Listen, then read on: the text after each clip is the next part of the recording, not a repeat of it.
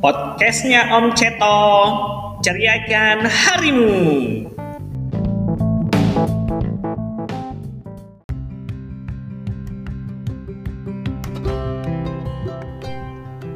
Assalamualaikum warahmatullahi wabarakatuh. Selamat pagi, selamat siang, selamat sore, selamat malam, dan selamat kepada kalian yang masih setia mendengarkan podcastnya Om Ceto.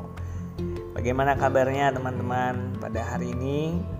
Semoga kita semua masih dalam keadaan sehat ya, sehingga kita masih bisa menjalankan aktivitas kita dengan penuh rasa syukur, dengan penuh rasa gembira. Dan jangan lupa teman-teman, selalu ceriakan hari-hari kita seperti podcastnya Om Ceto dengan tagline-nya "Ceriakan harimu". Ya, kalau bukan kita, siapa lagi yang akan menceriakan diri kita kalau bukan diri kita sendiri ya. Ya, baik, pada kesempatan hari ini yang akan kita bicarakan seputar dunia olahraga ya. Ya, dalam masa pandemi saat ini kita juga harus terus berolahraga. Ya, selain menjaga kesehatan salah satunya dengan berolahraga. Baik, yang akan saya bicarakan pada hari ini di podcast Om Ceto ini tentang atlet ya, atlet sepak bola atau pemain sepak bola di era tahun sembilan puluhan.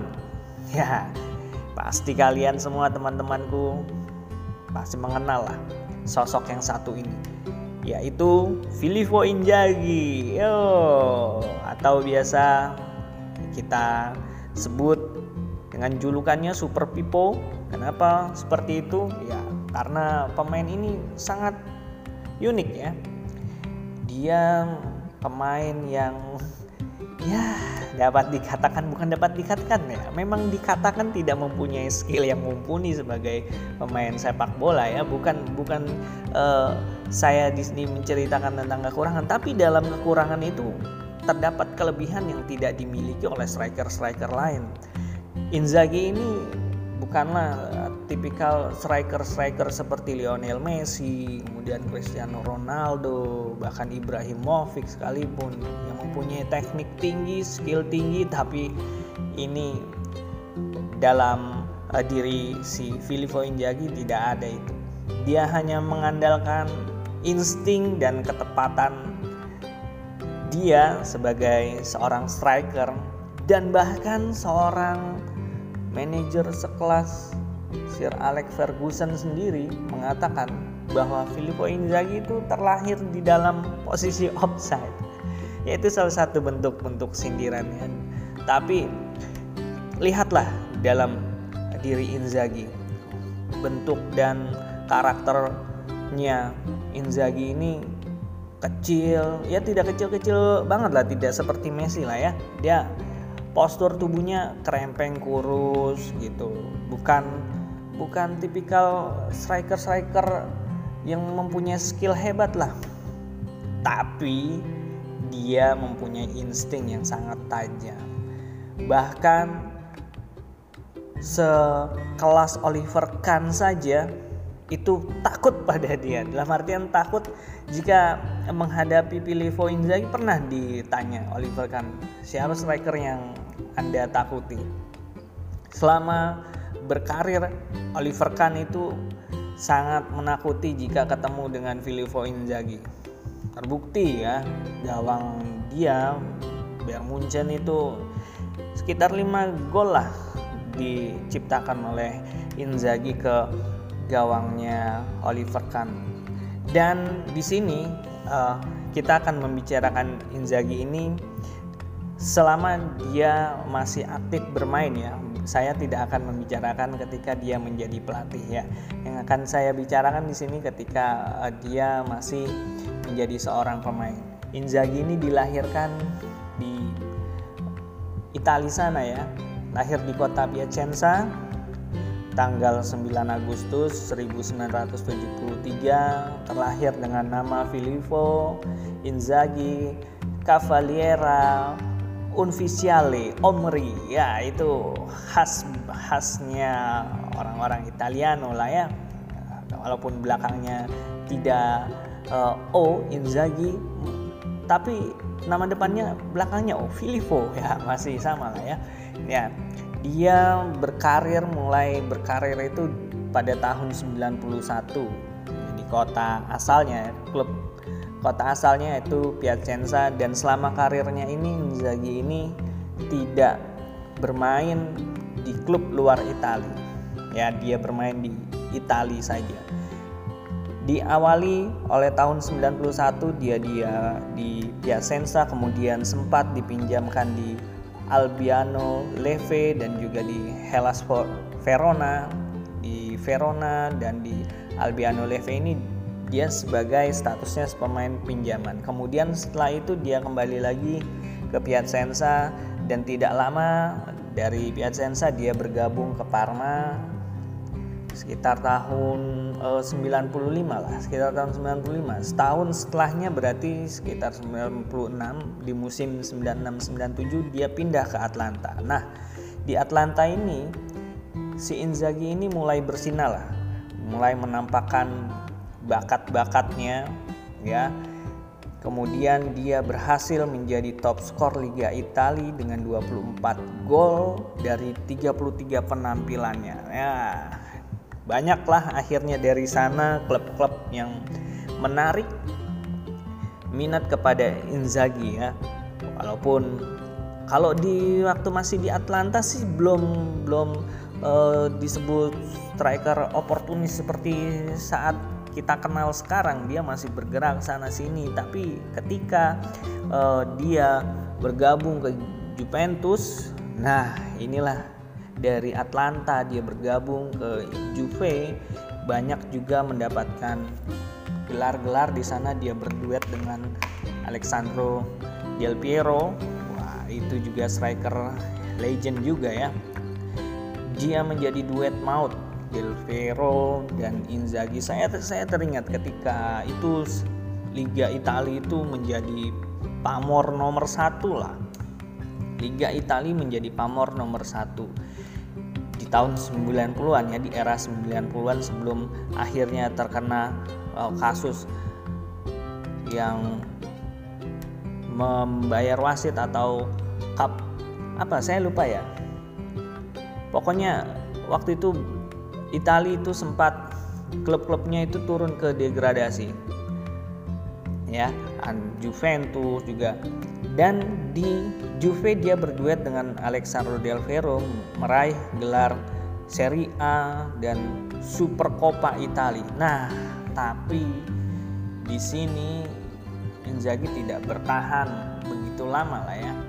Semenjak kedatangan dari striker Prancis, bukan Thierry Henry ya, walaupun juga sempat Henry bermain di Juve, tapi Henry terbuang ya, Henry terbuang ke Arsenal. Kemudian datanglah dengan pemain lain Prancisnya, yaitu David Trezeguet ya, biasa juga disebut dengan julukannya Trezegol. Dan akhirnya Inzaghi merasa ada saingan lah ya. Trezeguet tipikalnya lebih lebih atraktif dia. Kalau Inzaghi hanya menunggu saja. Yang tadi saya katakan, dia itu ya tidak mempunyai skill layaknya pemain bola pada umumnya lah Inzaghi. Dan banyak sekali pemain-pemain, terutama juga bek-bek lawan dan kiper itu sangat-sangat menakuti Inzaghi, bukan karena insting ininya ya, bukan insting skillnya ya, tapi insting mematikannya. Mungkin kalau Inzaghi bisa ber, mau menyampaikan kepada kita yang terpenting bermain bola yaitu mencetak gol, tidak perlulah susah-susah lah, lihatlah diriku, mungkin seperti itu nah, kalau dia ingin menyampaikan kali ya. Dan dia itu ya gol-gol receh lah istilahnya kalau kata anak-anak sekarang. Mungkin anak-anak sekarang tidak mengenal siapa Filippo Inzaghi. Mungkin nanti kalian pendengar podcastnya Om Ceto yang masih uh, usianya belum di sembilan puluhan ya, bukan di era sembilan puluhan, bisa uh, search siapa sih Filippo Inzaghi itu, ya memang seperti itu ya. Inzaghi itu insting mematikannya itu striker benar-benar yang mungkin kalau sekarang kan ya zamannya V A R, kalau dulu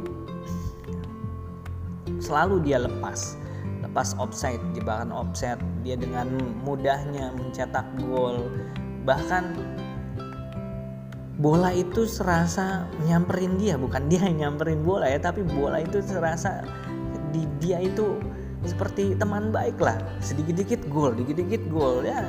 Dia ini menjadi uh, striker nomor satu loh ya di Italia itu yang mencetak gol terbanyak di Liga Champion ya. Dia total ada lima puluh gol dia ciptakan di Liga Champion total itu itu dia menjadi orang nomor satu, belum terpecahkan rekornya ya, orang nomor satu di Italia. Orang Italia nomor satu itu yang mencetak gol terbanyak di Liga Champion. Di bawahnya dia baru ada rekan satu tim nasional dan di Juve yaitu Del Piero. Mungkin di lain kesempatan saya akan membicarakan Del Piero juga mungkin ya. Dan Inzaghi ini setelah kedatangan Trezeguet dia akhirnya terbuang dan akhirnya dia memutuskan untuk ke A C Milan. Dan di sini di A C Milan inilah dia banyak sekali mendapatkan juara-juara lah.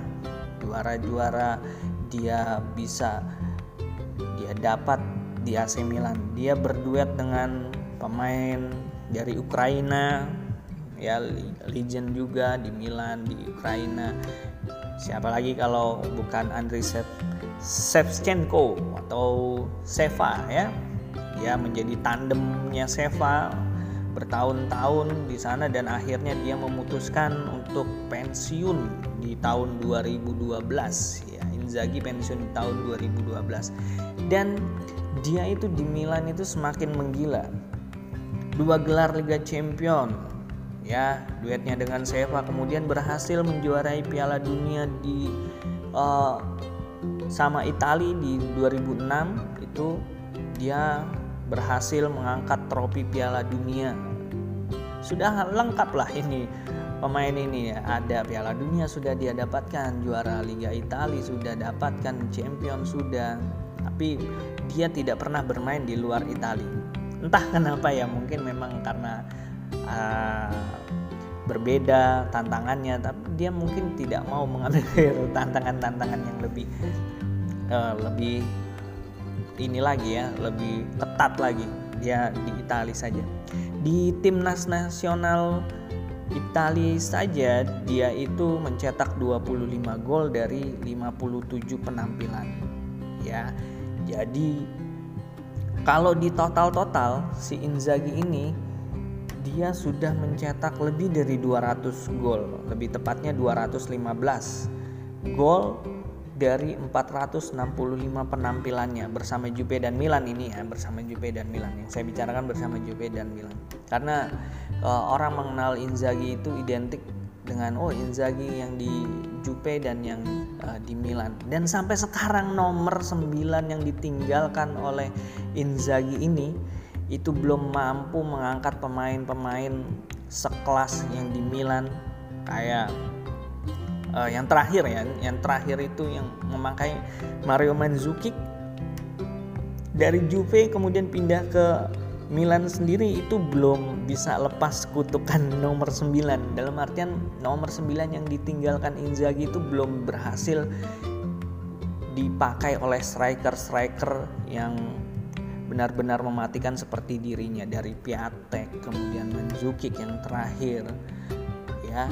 Sampai Ibrahimovic, kenapa akhirnya dia tidak mau memakai nomor sembilan di Milan? Ya itu salah satu alasannya, itu mengemban berat jersey nomor sembilan yang dikenakan oleh Inzaghi. Ya, Inzaghi ini memang terkenal sebagai pemain yang oportunis ya, tidak pergerakannya itu loh, pergerakannya yang dia kalau kata Sir Alex Ferguson tuh dia terakhir dalam posisi offside. Pada semua jengkel. pelatih jengkel, pemain belakang jengkel, kiper jengkel, semua dibuat terheran-heran sama dia. Wasit sendiri pun juga sama. Jadi itulah Inzaghi, di balik kelemahannya dia, dia tutupi oleh dia berlari sana sini membuat bingung pemain lawan, membuat bingung pelatih, membuat bingung wasit. Dia buat bingung semua dengan ketidakahliannya aja. Ketidakahliannya dia mempunyai skill. Jadi kita-kita semua mungkin kita bisa ambil pelajaran dari Inzaghi ya.